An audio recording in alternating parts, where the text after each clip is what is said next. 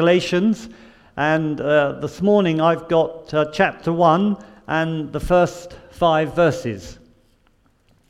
Um, this is, makes a great change from uh, Daniel when we had to read very long chapters. So this morning it's only five verses. And starting at verse 1 of 1 Galatians, Paul, an apostle, sent from men, sorry, sent not from men, nor by man, but by Jesus Christ and God the Father, who raised him from the dead, and all the brothers and sisters with me. Grace and peace to you from God our Father and the Lord Jesus Christ, who gave himself for our sins to rescue us from the present evil age, according to the will of our God and Father, to whom be glory for ever and ever. I don't know whether you, um, any of you still buy books. I love bookshops. I love going in and um, reading books and buying books. I love book tokens for um, presents. There's something special about having a book and holding it in your hand and putting it on the bookshelf. Kindles don't really turn me on that much, but I'm sure they're great if you like them. And when I go to, I like biographies, and when I go to buy a biography, I'm, I'm interested about who it's about. That's what catches my eye first. But I'm also interested in who has written it. Because sometimes you look at a biography and you think, yeah, I don't know whether I'll read that one. Not too sure about the author. And um, as we look at Galatians, and this Galatians is, is quite a um, is quite a difficult book. The, the writer of the letter to the Galatians, he actually gets quite angry, righteous anger, um, with what happened there when people were led astray from the gospel. And so I thought it was good to look at this man in verse 1 Paul, an apostle sent from men, nor by, sent not from men, nor by a man, but by Jesus Christ. That's who he was sent from. So, what do we know about Paul? Well, I've never seen a, a, biography on Paul. I would think it would make a fantastic story if it was all written. You see, to get the story of Paul, you have to jump around all over the New Testament where he puts in little bits about his life and his sufferings and what happened to him. And, um, but um, to have the whole story and, and to read it as a book would be fascinating, but it's fascinating in here because it's, it's God's Word. He was, he was a very um, legalistic person. He was very religious. He was a, a religious man. He said, it says, and you may want to, if you've got a notebook, you may want to write down some of these scriptures about Paul. It says in Philippians 3 and verse 15 that he was um, legalistic. He was he was uh, faultless regarding righteousness and the law. He, it appears that he was able in, in, in some way to keep the law. And uh, he was 13 years old when he went to Jerusalem to study under Gamaliel. He, he, he grew up in Tarsus, and, and uh, that was all part of God's planning for his life. He, he, Paul also says in, um, I think it says, it says in Galatians 1, we'll read it next week or maybe the week after or the week after that, but he was set apart. God set him apart from birth to be an apostle. He was brought up, he was a Roman citizen. That was a great help to Paul. He was also, he knew Greek. He lived in Tarsus, which was on the border of where East met West, where there was Greek influence, Roman influence. And he was, of course, a Jew. So he sort of ticked all the boxes. He could go into synagogues to preach because he was a Jew. He, he was spared suffering and, and persecution sometimes because he was a Roman. And he understood how people thought. He understood um, the, uh, the, um, he understood how the, the, the Greeks and um, can't find the word there now, but anyhow, he so this was Paul. And he, 13, he was sent to study under Gamaliel.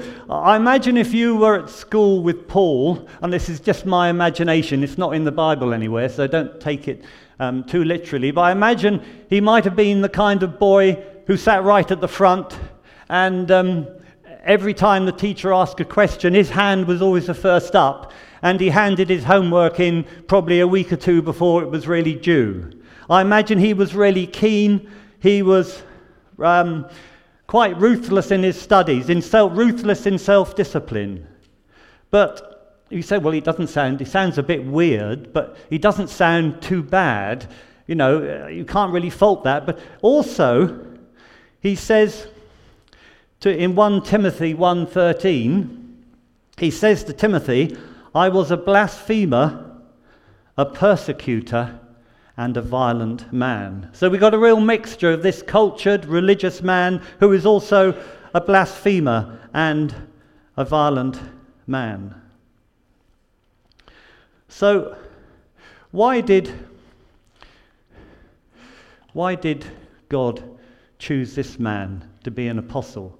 He doesn't so far, his credentials for writing to the Galatians about how they should behave in the church don't seem very good, do they? Um, but uh, God, as you know, did something very powerful in Saul of Tarsus. He was called Saul and Paul. Latterly, he was called Paul. God did something powerful in his life. And um, the title of the preaching was Paul legal, from legalism to, to grace. We've talked about the legalism, the good citizen he was, but um, what about the grace side? Because there was that story in Acts 8, the stoning of Stephen. You know, Stephen was preaching to the Jews, and I'm sure you know the story, but some of you may not. I'll just tell you. Stephen was preaching and he offended the Jews because the gospel was an offense to the Jews of that day, because, and it, it and it may still be, um, if they don't accept Jesus, it's an offense because um, Jesus was their Messiah and they rejected him. And Paul, uh, St- Stephen really upset the Jews, and so they dragged him out of the city and they threw him down and they picked up stones and they stoned him. And, um, well, I missed out a little bit. They actually, they, he was preaching and, and they pulled him out and uh, he said, I see the heavens opened and I see Jesus Christ sitting at the right hand of God the Father. And that was blasphemy to the Jews, so they dragged him out and they stoned him. And it says, when they stoned him, they laid their clothes at the feet of a young man called Saul, who would have been about 30 at that time. So he was now an accomplice to a murder. And, but you know, I believe from the scriptures that something was ticking in his conscience. Because in Acts chapter 9, you see that it says that, um, I'll just read it. Uh, it says, Paul was still breathing out murderous threats against the Lord's disciples. He went to the high priest and asked him for letters to the synagogues in Damascus, so that if he found any there who belonged to the way, that was the Christian way, whether men or women, he might take them as prisoners to Jerusalem. So he'd almost seemed to have um, his, his antagonism and his anger against Christians seem to have moved up a few gears after the stoning of Stephen, because maybe, and I'm sure he was, God was working in his life. And you know the story, or um, maybe that he was on the way to Damascus. And um, as he neared Damascus, this is verse 3 of chapter 9 of Acts on his journey, suddenly a light from heaven flashed around him. He fell to the ground and heard a voice say to him, Saul, Saul, why do you persecute me? And if you read Acts 27, when Paul was before giving his testimony before King Agrippa, Paul says that that light was brighter than the noonday sun. And it says here, I think it says here, that they were, uh, maybe it's in Acts, it was midday anyhow, and then this huge light came up that was even brighter than the Middle Eastern sun at midday. And uh, Paul was, or Saul as he was then, was completely dazzled. And um, just, just, just looking at Acts 9, um, he got up, I'll, just sort of paraphrase it. He, he got up from the ground, he opened his eyes, and they took him by the hand and they took him into Damascus. And for three days he was blind and did not eat anything. Now, there were disciples in, uh, in Damascus, and one was called Ananias. And uh, the Lord said these words to Ananias. He said, Go to the house of Judas on Straight Street and ask for a man from Tarsus named Saul, for he is praying in a vision. He has seen a man named Ananias come and place his hands on him to restore his sight.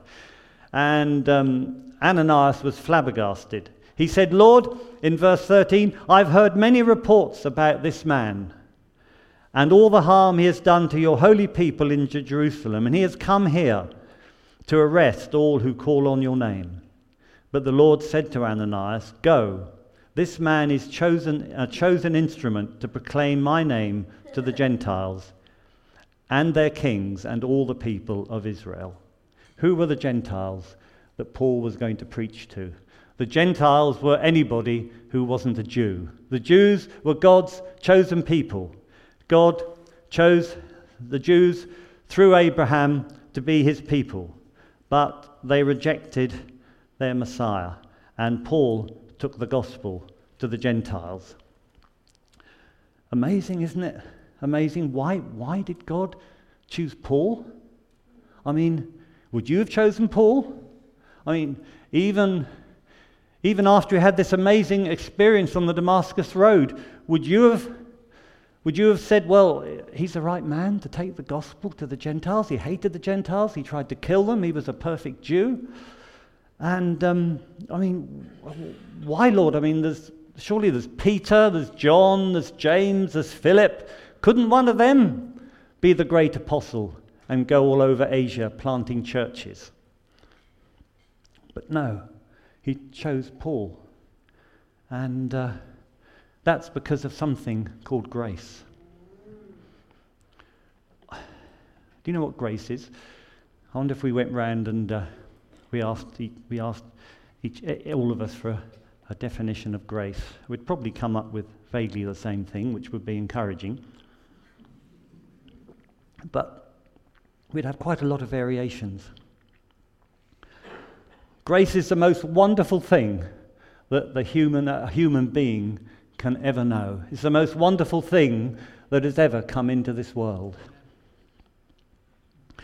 And I looked up a few definitions of grace, and I, I, I sort of made up my own. Um, you may not think it's very good, but I'm going to read it out anyhow. Grace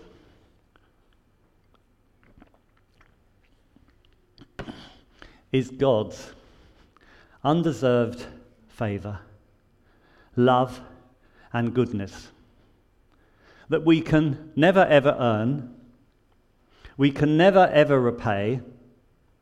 It is available 24 7. Whatever we do, however we feel, because Jesus paid for it on the cross. Yes. Now, just in case there's a few of you here that thinks that's a good definition, I'll read it again in case you want to write it down. Grace is God's undeserved favor, love, and goodness that we can never earn, never repay, and is available 24 7. Whatever we do, however we feel, because Jesus paid for it on the cross. So, this gave Paul the authority to write a letter to the Galatians to tell them that they had been hoodwinked and led astray by people who came in, like Saul, um, Sean told us last week, people had come to, to the Galatians and they said, Oh, yes, it's fine, you're Christians, you've been saved, but that's not enough. You must do something to make certain of your salvation. You, you know, you must do what the Jews did, you must be circumcised. You must keep certain parts of the Jewish law. Um, Paul had done all that and he found it, it didn't work. He said, I think it's in um, Philippians, he said that he, he counted everything about his, about his past life as rubbish on account of knowing the grace of Jesus Christ. So, all his good works, all his education, all he knew up here, all the respect he had from the Jewish leaders, he said, I counted as absolute rubbish on account of knowing Jesus Christ. And how did he know Jesus Christ? He knew Jesus Christ because of the cross. And um,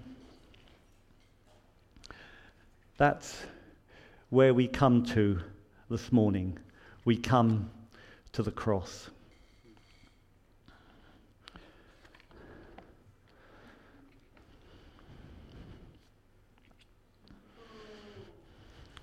So, what amazing grace. Yes, it's Philippians chapter 3, verses 4 to 11, where Paul counted everything as loss compared with knowing Jesus. His past life was rubbish to gain Christ. If you, if you got, it's always good having a, a pen and paper in these uh, preachings because you can write scriptures like that down, and also the one in Acts 26 or 27 about Agrippa and Paul preaching um, because you can go and read those later. Um, he was also an apostle. Um, an apostle, and this isn't my def- definition, an apostle is one sent. It tells us in, um, in verse 1 of chapter 1 Paul, an apostle. An apostle is one sent as a messenger with a special commission as the fully authorized representative of that sender. And we will see as we go through Galatians how Paul defends the fact that he was appointed as an apostle.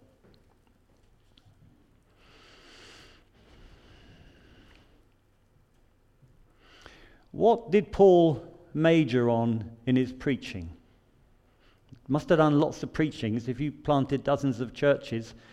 And, um, and that church in Ephesus, that was thousands strong, as as were some of the others. Amazing work that God did through Paul.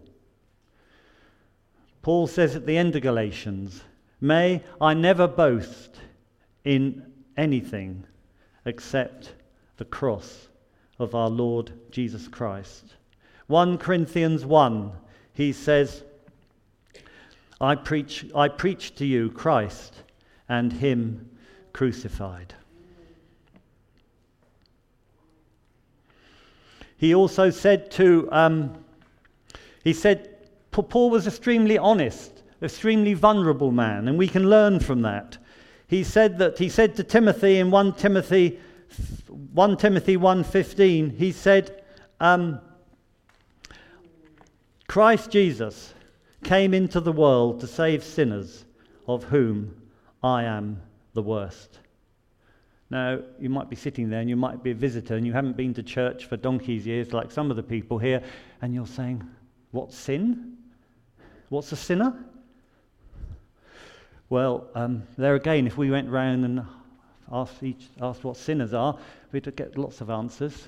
Um, yeah, we'd get answers like a sinner is somebody who murders, uh, a sinner is a, a paedophile, is a sinner, somebody who steals is a sinner. They do bad things. But um, there's, there's one easy definition of sin, and it's, um, it's anybody who lives independently of God. So you might be the nicest, best person in Alton. Um, you might do all sorts of good works and help people and be very kind and only occasionally get cross and only lost your temper twice in your life That's, of course, in God's sight, that's perhaps two times too many. Um, and, uh, but actually, you're still a sinner. Um, I'm sorry if that's bad news. I'm sorry. I, I hate to put people down. And uh, God, actually, I'm not doing that because I'm going to lift you up in a minute. Um, God lifts people up. And uh, you're a sinner if you're living independently of God. That means that um, if you don't know God through Jesus Christ, um, you are living in your own way. You're rejecting Jesus Christ. And why is it, why is it serious to reject Jesus Christ? It's serious because of that wooden cross up there on the wall. That's obviously not the cross that Jesus died on. It's just a, it's just a, a model of it, a symbol of it. Um, but God has given his Son for your salvation so that you can understand his grace, his undeserved favor and love and goodness. And uh, if you're rejecting that this morning, um, the bad news is you're a sinner. Um, the very good news is that you can actually do something about it. And you can do something about it right now. You don't have to have you don't have to go and take a journey to Damascus and hope you see a bright light. You can actually come to Jesus Christ this morning sitting in your seat. And that is fantastic news. Do you know when you come to the cross, when you come in repentance to the cross, because repentance is very important saying sorry and turning around and leaving your old life behind. Paul did that. I'm sure in those three days in Damascus when he was blind, I'm sure that he, he said sorry to the Lord many, many times. But that wasn't enough. He also had to prove, he had to, he had to prove repentance by following Jesus, which he did. And so we come, you can come this morning, you can come in repentance to the cross. And do you know the good news is that when you come to the cross, God actually has to forgive you your sin. That's amazing, isn't it? You, you, you don't get there and, uh, and um, God says, Well, I'm, I'm not too sure about you. Um, you've done this and that, and um, not sure if there's forgiveness for you. But you can say, Jesus died there for my sin, and that gives me perfect right to come into your presence. Now, I'm not suggesting that, that God would say to you that you, you, he wouldn't say that, but just, just looking at it the other way around, because of the work of Jesus, you can come this morning and have forgiveness because of God's grace. So, grace is a wonderful thing. Does that mean then that we're, we're soft on sin? Does that mean that sin is really, well, it doesn't matter that much? Especially if I'm a Christian, I'm saved, um, going to heaven. Um, if I sin, well, um, God, God's, God's grace, I'll, I'll be forgiven. Um, and Paul tackles this in, in um, Romans chapter 7. He says, um, well, sh- sh- shall we go on sinning then because grace will increase? He said, where, where sin increase, grace increase. He said, well, you know, shall we, is it all right to sin because there's lots of grace? And he says, no, we don't want to sin. It's, we sometimes think that sinning um, um, up, it does upset God, but actually the reason God doesn't want us to sin is because it's, it's bad for us. Um, God, wants, God wants us to leave, lead lives that are happy, that are fulfilled, and have good relationships. And, and sin spoils all those things. Jesus paid the price. He paid the price for every sin.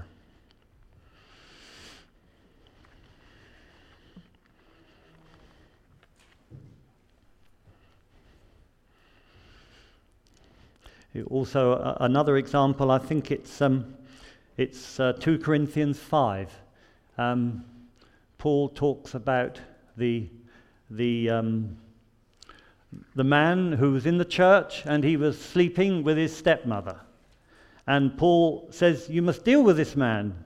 If he doesn't repent, you must put him out of the church. But um, the good news is, and they did that, but the good news was that in, I think it's 2 Corinthians 7, Paul talks about the man being forgiven and restored to the church. Grace is not soft on sin, but grace brings forgiveness and grace brings restoration.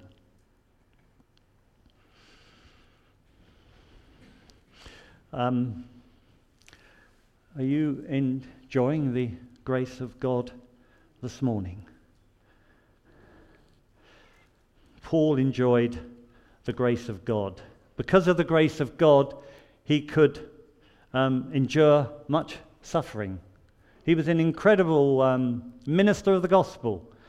Um, I think he was three times, he, he says he received from the Jewish authorities, he received 40 lashes save one, which means 39. He was beaten with rods three times. I think it was three times he was shipwrecked. He spent a day and a night, as he said, spent a day and a night in the deep. You can read about his sufferings um, I'm sorry, I'm, I'm, not very good at following my notes, so I have to abandon them. But um, I think it's 2, 2 Corinthians somewhere, 11 or something, he speaks about his sufferings. You can, you can find it in 2 Corinthians. And um, amazing that the grace of God wasn't just for the Damascus Road, the grace of God was for every day of his life.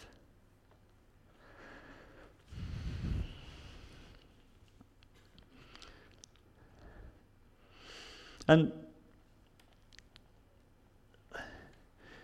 what, what's God saying to us this morning about His grace as a church?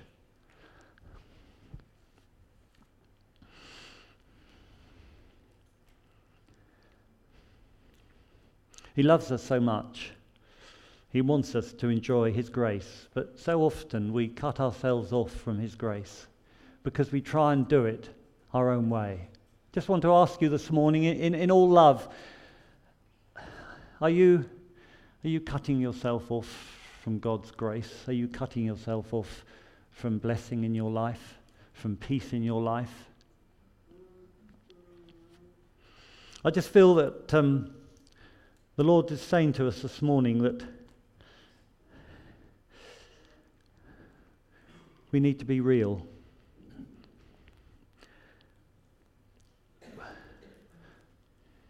There are some of us here that are holding on to sin. We've been, we may have been Christians for many years. Um, we can't get free of certain sins. And we, we're afraid to tell anybody because of what they will think about us. You know, we don't go we don't go um, shouting people's sins from the rooftops. That's not what we do. But I would encourage you this morning if there's something in your life that's troubling you, that's been there a long time, that you want to get rid of, and you can't do it on your own, you talk to somebody about it. And that's, as a church, how we enjoy the grace of God. That I can come to you and I can say, Look, I'm struggling with this, I've done that, will you pray for me? And I don't think, Oh, what are they going to think about me? They're going to be quite shocked.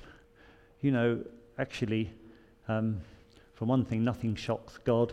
And um, if you've been in a church a long time, actually, any church probably, there's not too many things that um, shock you anymore. I say that very carefully and very graciously. And then, so God's just saying this morning, please put things right. Please just sort out your sins, things that are stopping you enjoying my presence, enjoying fellowship like you should do. Perhaps, perhaps there might be some people here that you've, you've built a little throne of what you do in the church. I've done that. You know, I think, well, I do this and I do that, and that just gives me a, a bit of status. Just, You know, I do, I, I've got, I, I'm, I who I am because of what I do. And that, that's totally abhorrent to God. We're who we are because of God's love and because God's grace. We don't earn anything. You know, if you, if you got up one morning and if you, if you prayed for three hours and read your Bible for four and spoke in tongues for six and went out and witnessed to everybody in Alton High Street, God wouldn't love you a tiny bit more than He loves you now. And if you're sitting there this morning and you think, well, I don't know, I'm nothing compared with Paul, I'm, a, just, a, I'm just a little Christian, I'm a bit weak and I struggle and I sin, and God, you know, God loves you as much as He loves the Apostle Paul. That's, that's the kind of God that, he, that we serve. That's what grace is. It doesn't depend on what we do or who we are. It all depends on God's love for you, which is unstoppable. It's, it's fantastic. And that's where I want to leave you this morning. The fantastic, unstoppable love of God for you and me. So could I, um, could I just ask you to, to stand and, and we'll just pray.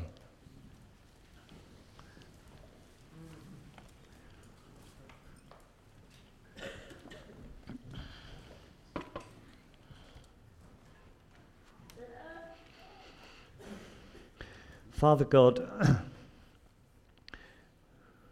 we just come very thankfully to you. We thank you that you rescued us from our previous lives. We thank you for all that you've given us. And we just thank you for your grace. And Father God, this morning we know is a wonderful opportunity.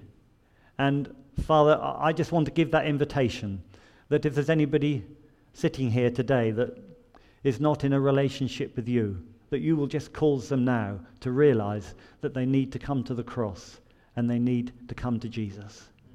And Father, if there's some of us that maybe we're struggling with sin, um, maybe there's things spoiling our lives and we're afraid to talk about it. Father, I just pray that you will release us from that. And as people in this church, we will show your grace to one another and we will receive your grace from one another. We will not judge one another. We will not look down on one another. We will not say, oh, fancy him doing that or her doing that. Father God, fill us with your grace and make us strong, we do pray. We just commit ourselves into your hand and we just bless and praise you that you're so great and you've touched our lives and we're excited about our lives in the future with you, Father God. We thank you in the name of Jesus. Amen. Please, please take your seats.